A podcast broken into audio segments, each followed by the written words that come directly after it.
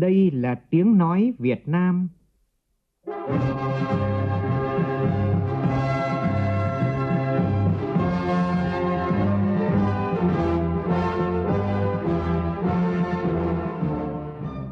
là tiếng nói Việt Nam, phát thanh từ Hà Nội, thủ đô nước Cộng hòa xã hội chủ nghĩa Việt Nam.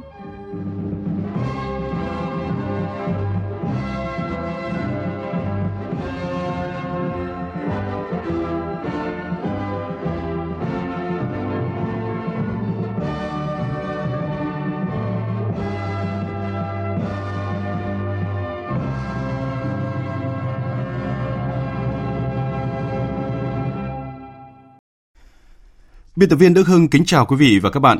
Mời quý vị và các bạn nghe chương trình Thời sự sáng của Đài Tiếng Nói Việt Nam hôm nay thứ năm ngày 7 tháng 11 năm 2019, tức ngày 11 tháng 10 năm kỷ hợi.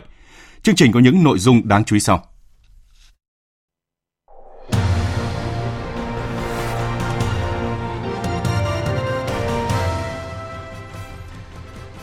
Theo chương trình kỳ họp, sáng nay các đại biểu Quốc hội tiếp tục chất vấn nhóm vấn đề công thương với phần trả lời của Bộ trưởng Bộ Công Thương Trần Tuấn Anh. Liên quan đến vấn đề này, chương trình có bình luận nhan đề Bộ trưởng nhận rồi, mong hãy để dân tin. Bão số 6 có tên quốc tế là Nakri được dự báo hôm nay sẽ bẻ hướng về phía đất liền và đang tiếp tục mạnh lên. Dự báo đây sẽ là cơn bão mạnh nhất kể từ đầu mùa bão 2019 đến nay trên Biển Đông. Từ sáng nay, sân bay Tân Sơn Nhất được chia thành hai phân khu điều hành bay riêng biệt. Tân Sơn Nhất là sân bay đầu tiên của Việt Nam được áp dụng giải pháp này nhằm giải quyết tình trạng quá tải tại một số khung giờ cao điểm. Trong phần tin thế giới, tối nay theo giờ Việt Nam tại thủ đô Moscow, Liên bang Nga sẽ diễn ra lễ diễu hành và meeting kỷ niệm 102 năm cách mạng xã hội chủ nghĩa tháng 10 vĩ đại. Mỹ cảnh báo sẽ xử lý các công ty vận tải biển vi phạm lệnh trừng phạt của nước này. Nếu được thực thi, đây sẽ là một trong những hành động trừng phạt lớn nhất được chính phủ Mỹ tiến hành kể từ khi tấn công lĩnh vực xuất khẩu dầu của Iran.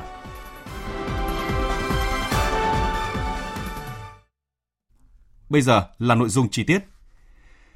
Theo chương trình kỳ họp sáng nay, các đại biểu Quốc hội tiếp tục chất vấn Bộ trưởng Bộ Công Thương Trần Tuấn Anh. Tiếp đó là các Bộ trưởng Bộ Nội vụ Lê Vĩnh Tân và Bộ trưởng Bộ Thông tin và Truyền thông Nguyễn Mạnh Hùng. Tin của phóng viên Văn Hải. Trong phần trả lời chất vấn chiều qua, Bộ trưởng Bộ Công Thương Trần Tuấn Anh đã nhận trách nhiệm về hai vấn đề là không lường hết được tình trạng vỡ quy hoạch của điện mặt trời, điện gió và tình trạng hàng giả, hàng nhái, hàng kém chất lượng vẫn tràn lan – đồng thời đưa ra những biện pháp khắc phục thời gian tới cũng như việc đảm bảo đủ điện trước nguy cơ cao về thiếu điện. Kết thúc phiên chất vấn và trả lời chất vấn chiều qua, các đại biểu đã đặt thêm nhiều câu hỏi đối với Bộ trưởng Bộ Công Thương, trong đó có vấn đề thủ tục đầu tư kinh doanh còn phiền phức và những khó khăn trong sản xuất, xuất khẩu hàng hóa, nhất là hàng nông sản hiện nay có nguy cơ thua ngay trên sân nhà. Những nội dung này sẽ được Bộ trưởng Trần Tuấn Anh tiếp tục trả lời trong sáng nay.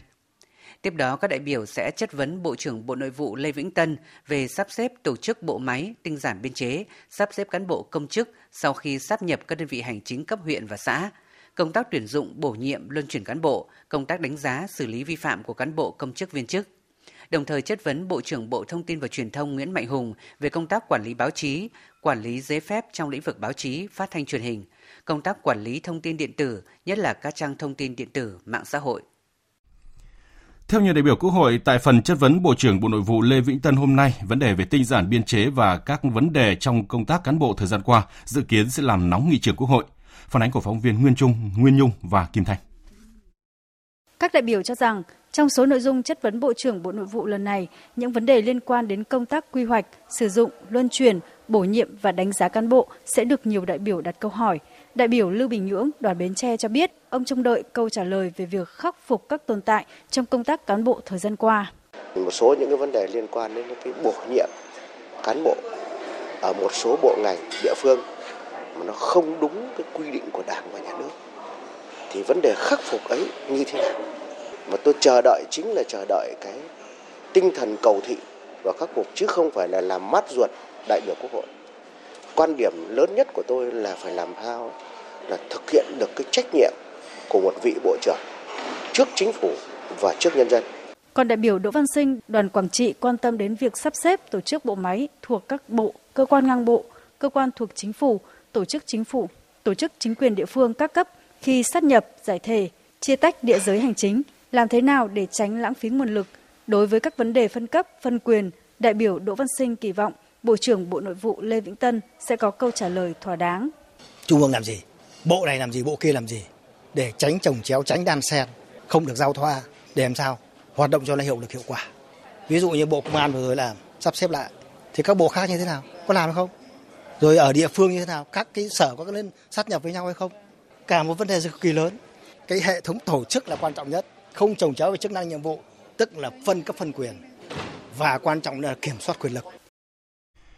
Còn tại phiên chất vấn, Bộ trưởng Bộ Công Thương Trần Tuấn Anh chiều qua, các đại biểu cho rằng các dự án điện nói chung, các dự án năng lượng tái tạo như điện gió, điện mặt trời nói riêng, hoặc đang chậm tiến độ hoặc phát triển nóng, đã không chỉ phá vỡ quy hoạch điện lực quốc gia hay còn gọi là quy hoạch điện 7 mà còn có nguy cơ gây thiếu điện ngay trong năm 2020 và những năm tiếp theo.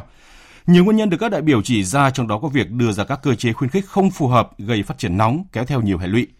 Ông Nguyễn Huy Đông, Viện trưởng Viện Quy hoạch và Phát triển, nguyên Thứ trưởng Bộ Kế hoạch và Đầu tư nêu quan điểm. Cái xu thế giá năng lượng mặt trời, năng lượng tái tạo trên thế giới ấy, là nó đang đi xuống. Thế nên nhưng mà treo ở cái mức giá đó ấy, thì tức là chúng ta phải bù giá cho điện. Thế và đặc điểm của cái điện tái tạo ấy là trong hợp đồng sản xuất bao nhiêu phải mua bấy nhiêu. Nhưng nếu như chúng ta mua với giá cao thế này thì tức là nền kinh tế phải bù lỗ. Và như vậy là nó tràn lấn với những cái nguồn năng lượng khác mà giả sử nó rẻ hơn như thế thì cái này là phải cân đối, tính toán nhiều hơn như thế chứ không đơn giản là chúng ta ủng hộ cái năng lượng tái tạo.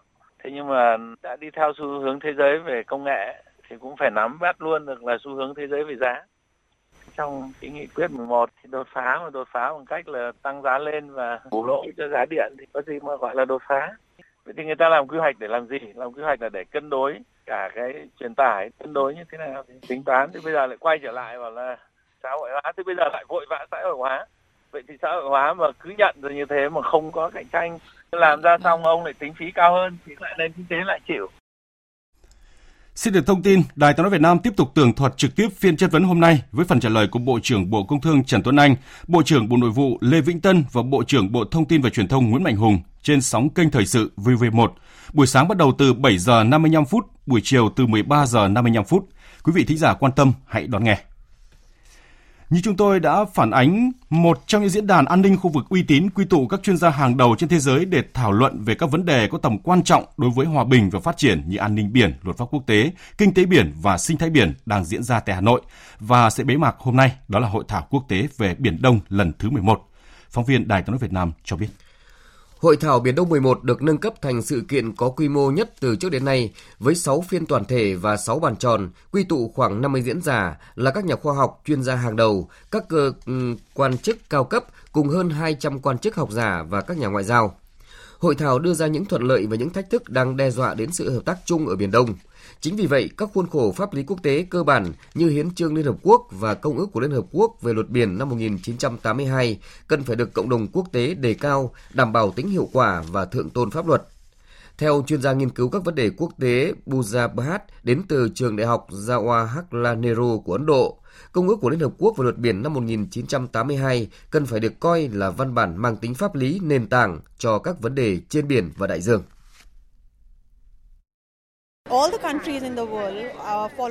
Tất cả các nước đều tuân thủ Công ước Liên Hợp Quốc về luật biển năm 1982, ngoại trừ Trung Quốc. Ngay cả Mỹ, một quốc gia không ký vào Công ước Liên Hợp Quốc về luật biển 1982, vẫn tuân thủ văn bản mang tính pháp lý cơ bản về biển và đại dương này của Liên Hợp Quốc bởi nó đã đặt ra những nguyên tắc cơ bản nhất cho các nước trong hành xử đối với các vấn đề trên biển nói chung, trong đó có Biển Đông, thậm chí là những vùng trồng lấn hoặc vùng tranh chấp.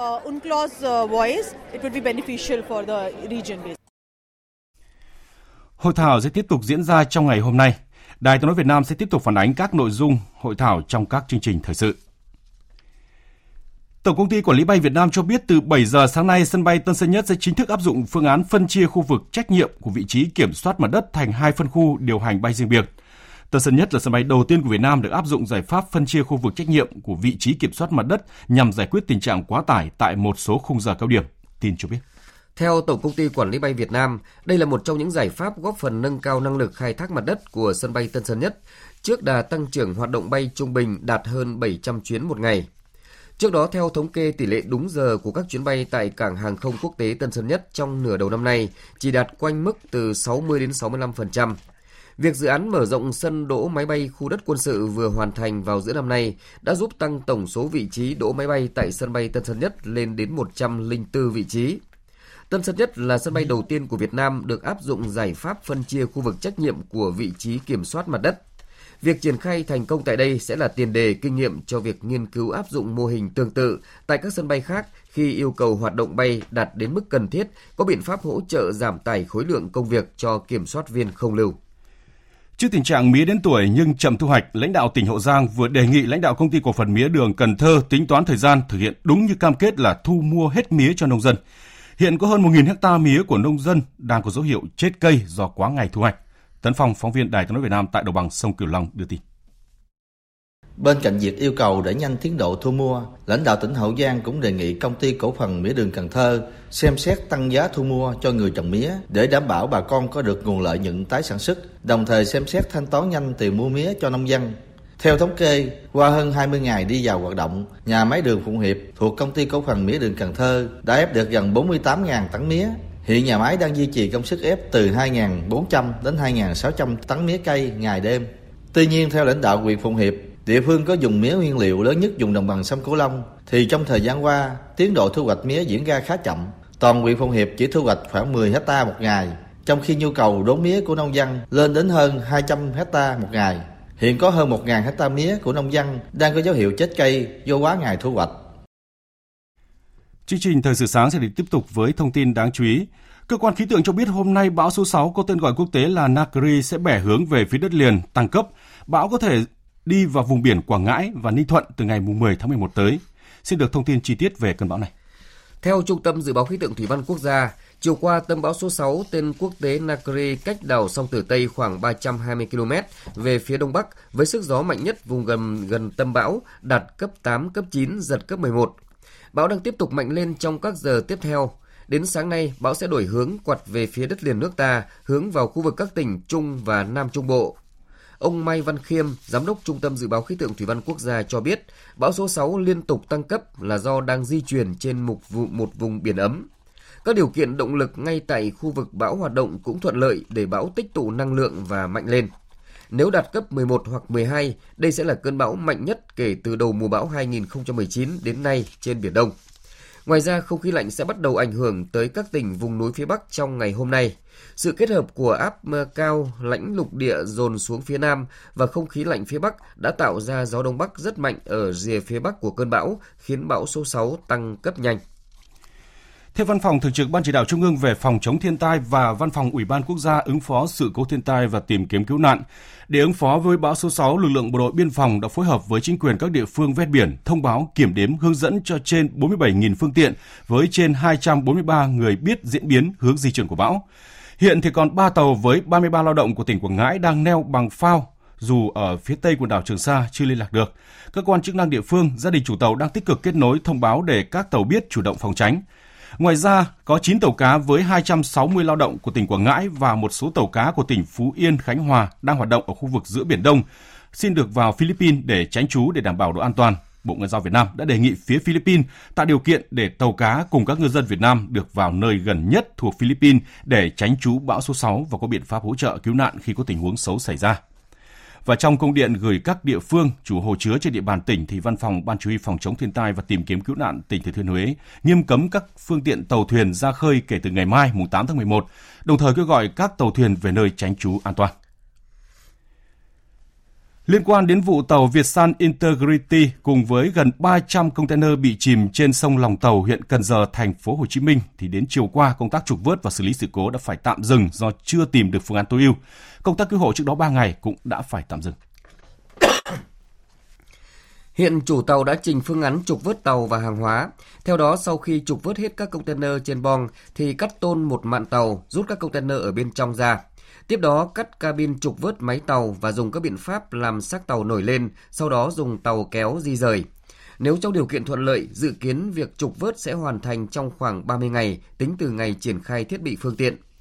Vụ chìm tàu Việt Sun Integrity xảy ra ngày 19 tháng 10 là sự cố hàng hải nghiêm trọng, lần đầu tiên xảy ra trên địa bàn thành phố Hồ Chí Minh. Vị trí tàu chìm thuộc tuyến luồng quan trọng nhất của khu vực, gây ảnh hưởng rất lớn đến tình hình giao thông vận tải, xuất nhập khẩu hàng hóa trên tuyến cảng biển của thành phố. Riêng chi phí đền bù thiệt hại hàng hóa ước tính lên tới hơn 600 tỷ đồng. Hôm nay kỷ niệm 102 năm cách mạng tháng 10 Nga mùng 7 tháng 11 năm 1917, mùng 7 tháng 11 năm 2019. Cùng với nhiều hoạt động kỷ niệm, tối qua Trung tâm Khoa học và Văn hóa Nga tại Hà Nội tổ chức Ngày Cựu học viên thống nhất, cuộc gặp mặt thân mật những người Việt Nam đã từng học tập tại Liên Xô và sau này là Liên bang Nga. Theo thống kê, trong 41 năm, từ năm 1950 đến năm 1991, Liên Xô đã tiếp nhận và đào tạo gần 50.000 công dân Việt Nam. Trong số này có khoảng 30.000 cử nhân, kỹ sư, gần 3.000 phó tiến sĩ, khoảng 200 tiến sĩ khoa học và hàng chục vạn công nhân kỹ thuật, giáo viên dạy nghề, thực tập sinh. Riêng lĩnh vực quân sự, hơn 13.000 quân nhân Việt Nam đã được Liên Xô đào tạo bài bản. Việt Nam đứng thứ hai trên thế giới về số người được đào tạo tại Liên Xô. Tính đến cuối những năm 80 của thế kỷ trước, 2 phần 3 số tiến sĩ và phó tiến sĩ của Việt Nam đã được đào tạo tại Liên Xô. Hiện nay, nhiều người trong số các cựu sinh viên tại Liên Xô, Liên bang Nga vẫn đang giữ những vị trí chủ chốt trong bộ máy của Đảng, Nhà nước, cũng như các cơ quan ban ngành, các học viện, trường đại học từ trung ương đến địa phương của Việt Nam. Còn tại Nga, 20 giờ tối nay theo giờ Việt Nam, tức 16 giờ chiều nay theo giờ Moscow, tại thủ đô Moscow, Liên bang Nga sẽ diễn ra lễ diễu hành và meeting kỷ niệm 102 năm cách mạng xã hội chủ nghĩa tháng 10 vĩ đại. Hoạt động này do Đảng Cộng sản Liên bang Nga tiến hành. Anh Tú, phóng viên Đài tiếng Việt Nam thường trú tại Liên bang Nga đưa tin. Hàng loạt những lời kêu gọi và khẩu hiệu đã được Đảng Cộng sản Liên bang Nga đưa ra như vinh quang tháng 10 vĩ đại, Lenin tháng 10, chủ nghĩa xã hội, chiến thắng. Giai cấp phụ sản toàn thế giới hãy liên kết lại, chủ nghĩa xã hội, tương lai của nhân loại. Dưới cờ đỏ tháng 10, tiến lên chủ nghĩa xã hội. Tháng 10 vĩ đại, cái nôi của chính quyền nhân dân và chủ nghĩa xã hội. Chính quyền cho nhân dân, tài sản cho người lao động, vân vân. Thắng lợi của cách mạng tháng 10 không chỉ lập nên nhà nước công nông đầu tiên trên thế giới, mà còn là tiền đề cho thắng lợi của Liên Xô trong cuộc chiến tranh chống chủ nghĩa phát xít và thành lập nên phe xã hội chủ nghĩa, từ đó là trụ cột và nguồn ủng hộ cho phong trào giải phóng dân tộc trên toàn thế giới. Ông Moliev, đảng viên Đảng Cộng sản Nga khẳng định, dù trải qua thời gian, có nhiều thay đổi, nhưng cuộc sống vẫn đang hướng về chủ nghĩa cộng sản.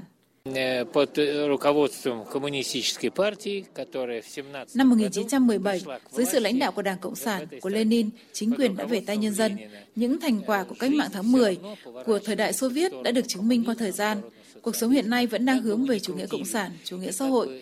Dù chúng tôi đã xoay thế nào, chính quyền hiện nay hành động ra sao, thì chúng tôi vẫn sẽ đi đến tương lai tươi sáng đã được định hình vào năm 1917 dưới sự lãnh đạo của Lenin. Trải qua hơn một thế kỷ, nhân loại tiến bộ trên toàn thế giới vẫn trân trọng những giá trị của cách mạng tháng 10. Trong hôm nay, mùng 7 tháng 11, các hoạt động kỷ niệm 102 năm cách mạng tháng 10 vĩ đại đồng thời được tổ chức ở nhiều thành phố khác của nước Nga. Xin được tiếp tục phần tin thế giới với một thông tin đáng chú ý. Chính quyền Tổng thống Mỹ Donald Trump đang chuẩn bị xử lý các công ty vận tải biển vi phạm lệnh trừng phạt của Mỹ. Nếu được thực thi thì đây sẽ là một trong những hành động trừng phạt lớn nhất được chính phủ Mỹ tiến hành kể từ khi tấn công lĩnh vực xuất khẩu dầu của Iran. Cuối tháng 9 vừa qua, Mỹ từng áp đặt trừng phạt nhằm vào một công ty Trung Quốc với cáo buộc vi phạm lệnh cấm chuyển dầu thô từ Iran. Chính phủ Mỹ cũng đã áp dụng biện pháp trừng phạt đối với các quốc gia khác, trong đó có Venezuela và Triều Tiên. Theo ông David Piman, Phó trợ lý Ngoại trưởng Mỹ phụ trách chống đe dọa tài chính và trừng phạt, các công ty bảo hiểm và ngân hàng có thể kiểm tra lịch sử của những con tàu mà họ bảo hiểm hoặc tài trợ để xem liệu có những lỗ hổng trong lịch sử hành trình tàu hay không và từ đó có thể chỉ ra hành động bất hợp pháp nào đang bị che giấu. Thưa quý vị và các bạn, cuộc đối đầu dai dẳng giữa Mỹ và Iran đang ngày càng quyết liệt với những bước đi mạo hiểm làm gia tăng căng thẳng từ cả hai phía. Ngay sau khi Mỹ công bố đợt trừng phạt mới nhằm vào 9 người liên quan tới lãnh đạo tối cao Iran là đại giáo chủ Ali Khamenei, phía Iran tuyên bố kể từ ngày hôm qua mùng 6 tháng 11 bắt đầu làm dầu urani ở mức 5% tại cơ sở hạt nhân Fordow, đồng thời để ngỏ khả năng nâng mức làm dầu urani lên 20% nếu cần thiết và bơm khí urani vào hơn 1.000 máy ly tâm tại nhà máy này. Biên tập viên Quỳnh Hoa phân tích. Việc làm dầu urani ở mức 5% tại cơ sở hạt nhân Fordow là bước đi thứ tư trong lộ trình cắt giảm cam kết hạt nhân mà Iran thực hiện từ tháng 5 vừa qua. Trước đó, Iran cũng đã gửi bản kế hoạch hòa bình đối với eo biển Hormuz tới các quốc gia trong khu vực, một động thái nhằm bác bỏ liên minh do Mỹ đứng đầu đang kêu gọi thành lập ở vùng vịnh. Những động thái từ phía Iran được đưa ra trong bối cảnh quốc gia Hồi giáo đối mặt với nhiều thách thức về an ninh và kinh tế bởi leo thang căng thẳng với Mỹ. Washington mới đây đã áp đặt các biện pháp trừng phạt bổ sung đối với lĩnh vực xây dựng và một số vật liệu nhất định bị cho là đang được sử dụng liên quan quân đội và chương trình tên lửa đạn đạo của Iran – Thực tế, Mỹ đang sử dụng công cụ trừng phạt, một biện pháp được ưa thích của Washington nhằm gây áp lực tối đa lên Iran, nhưng cho đến nay, các biện pháp này dường như phản tác dụng, vì Iran khi bị dồn vào chân tường đã đáp trả theo cách được ăn cả ngã về không. Và động thái cứng rắn của Iran đang khiến cho số phận của thỏa thuận hạt nhân lịch sử mang tên Kế hoạch hành động chung toàn diện giữa Iran với nhóm P5 cộng 1 gồm Mỹ, Anh, Pháp, Nga, Trung Quốc cùng với Đức vốn đã hết sức bấp bênh sau khi Mỹ rút khỏi càng thêm nguy cấp. Rõ ràng, cả Iran và Mỹ đang có những bước đi mạo hiểm làm leo thang căng thẳng khiến dư luận lo ngại. Đối thoại thay đối đầu vẫn là biện pháp duy nhất có thể làm hạ nhiệt căng thẳng ở vùng vịnh hiện nay.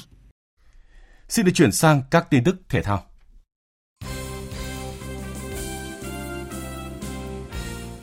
Tối qua tại Hà Nội diễn ra gala vinh danh và trao thưởng cho các cá nhân tập thể đạt thành tích trong mùa giải bóng đá chuyên nghiệp quốc gia năm 2019.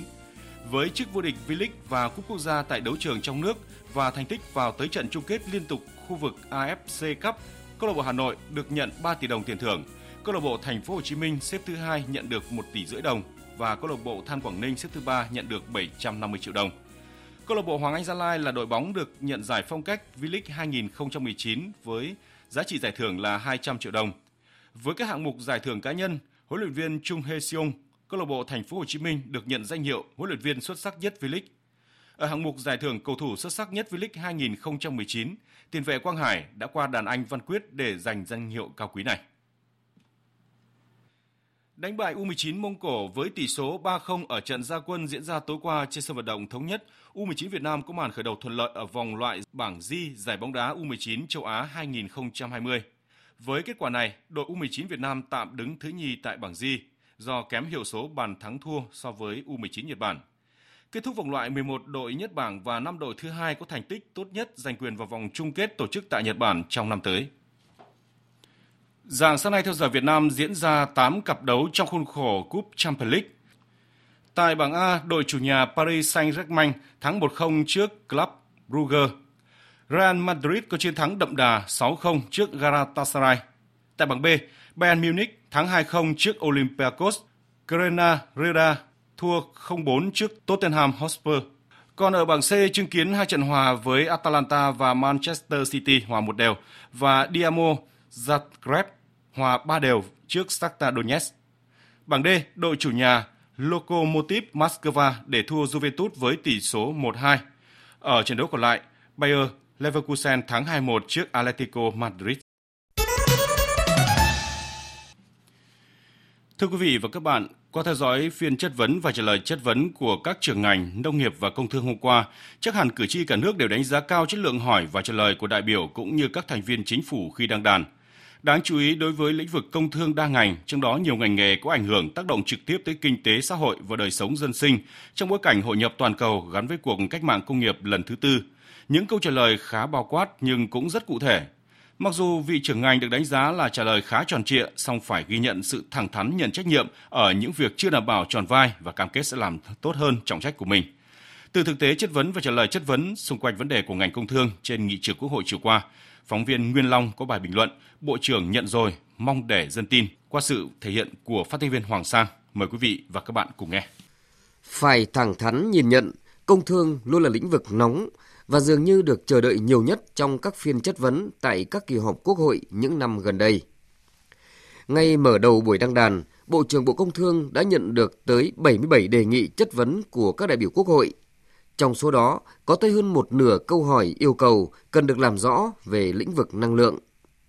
Từ việc chậm tiến độ các dự án đưa điện về vùng nông thôn miền núi, vùng sâu, vùng xa, đến việc không tuân thủ quy hoạch điện 7 dẫn tới nguy cơ thiếu điện, trong khi các dự án năng lượng tái tạo lại được triển khai thần tốc vượt nhiều lần so với quy hoạch đề ra. Từ những dự án cụ thể về tiến độ xây dựng nguồn điện, nguồn cung ứng nguyên liệu than, dầu, khí, đến việc tắc nghẽn lưới truyền tải điện, đã được các đại biểu đặt ra rất rành rọt chi tiết tới từng con số, viện dẫn từng quy định thông tư.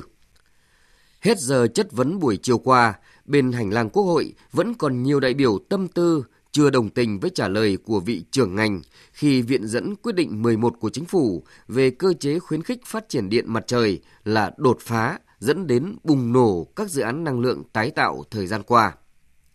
Có đại biểu đề nghị Bộ trưởng nên nhìn thẳng vào thực tế là việc xây dựng quy hoạch điện chưa có tầm nhìn chiến lược, chưa nắm bắt được xu thế của thời đại công nghệ phát triển mạnh mẽ, nên đã ưu đãi bằng cơ chế giá mua cao hơn nhiều so với giá bán lẻ điện bình quân ở trong nước, dẫn đến phải bù lỗ, bù chéo. Cũng cao hơn nhiều so với suất đầu tư vào năng lượng tái tạo của các nước trên thế giới và khu vực. Đây cũng chính là hệ quả của việc phá vỡ quy hoạch nguồn không đi với lưới nên lãng phí, thất thoát cho cả nhà nước và nhà đầu tư. Một lĩnh vực của ngành công thương cũng được đa số các đại biểu quan tâm chất vấn, đó là buôn lậu hàng giả và gian lận thương mại, là xuất xứ hàng hóa, là made in Việt Nam tiêu chuẩn nào. Bài học về khải siêu vẫn luôn được nhắc nhớ trong hành trang quản lý hàng gian, hàng giả qua các kỳ quốc hội. Nhiều đại biểu cho rằng những nội dung này cùng với vấn đề quyền của người tiêu dùng bị xâm phạm khi mua hàng qua mạng còn nhiều bức xúc trong dư luận. Nhưng Bộ trưởng Công Thương chưa giải trình rõ, chưa thuyết phục cử tri. Mặc dù ghi nhận vị trưởng ngành công thương đã dám nhìn nhận trách nhiệm của mình chưa đảm bảo hết được những yêu cầu trong đấu tranh với mặt hàng gian lận, hàng giả, hàng kém chất lượng, cũng như đã có sự chủ quan đánh giá không hết về khả năng, năng lực trong triển khai thực hiện các dự án đầu tư điện mặt trời. Song các đại biểu cho rằng quan trọng vẫn là lời hứa của Bộ trưởng trong việc thực hiện chức năng quản lý nhà nước. Làm sao để không còn tình trạng đổ lỗi cho việc thiếu cơ sở pháp lý hay sự trồng chéo bất cập giữa các văn bản pháp luật mà thực chất những công việc đó vẫn thuộc về trách nhiệm của chính các bộ ngành. Các đại biểu kỳ vọng Bộ trưởng đã nhận rồi, mong Bộ trưởng hãy làm tròn trách nhiệm để dân tin. Quý vị và các bạn vừa nghe bài bình luận nhan đề Bộ trưởng nhận rồi, mong hãy để dân tin. Trước khi kết thúc chương trình là những thông tin về thời tiết. Dự báo thời tiết Tây Bắc Bộ ngày nắng, đêm có mưa vài nơi, gió nhẹ, sáng sớm và đêm trời rét, nhiệt độ từ 17 đến 28 độ. Phía Đông Bắc Bộ có mây, ngày nắng, đêm không mưa, gió Đông Bắc cấp 2, cấp 3, sáng sớm và đêm trời rét, nhiệt độ từ 17 đến 28 độ.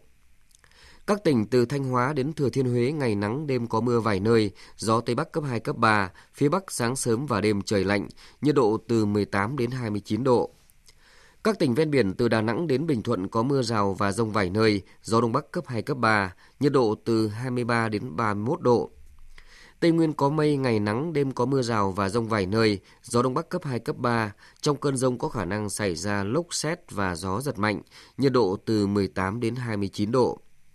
Nam Bộ ngày có mưa rào và rông vài nơi, chiều tối và đêm có mưa rào và rải rác có rông, nhiệt độ từ 24 đến 32 độ. Khu vực Hà Nội ngày nắng đêm không mưa, gió đông bắc cấp 2 cấp 3, sáng sớm và đêm trời rét, nhiệt độ từ 17 đến 28 độ. Tiếp theo là dự báo thời tiết biển. Vịnh Bắc Bộ không mưa, tầm nhìn xa trên 10 km, gió đông bắc cấp 5 có lúc cấp 6, biển động.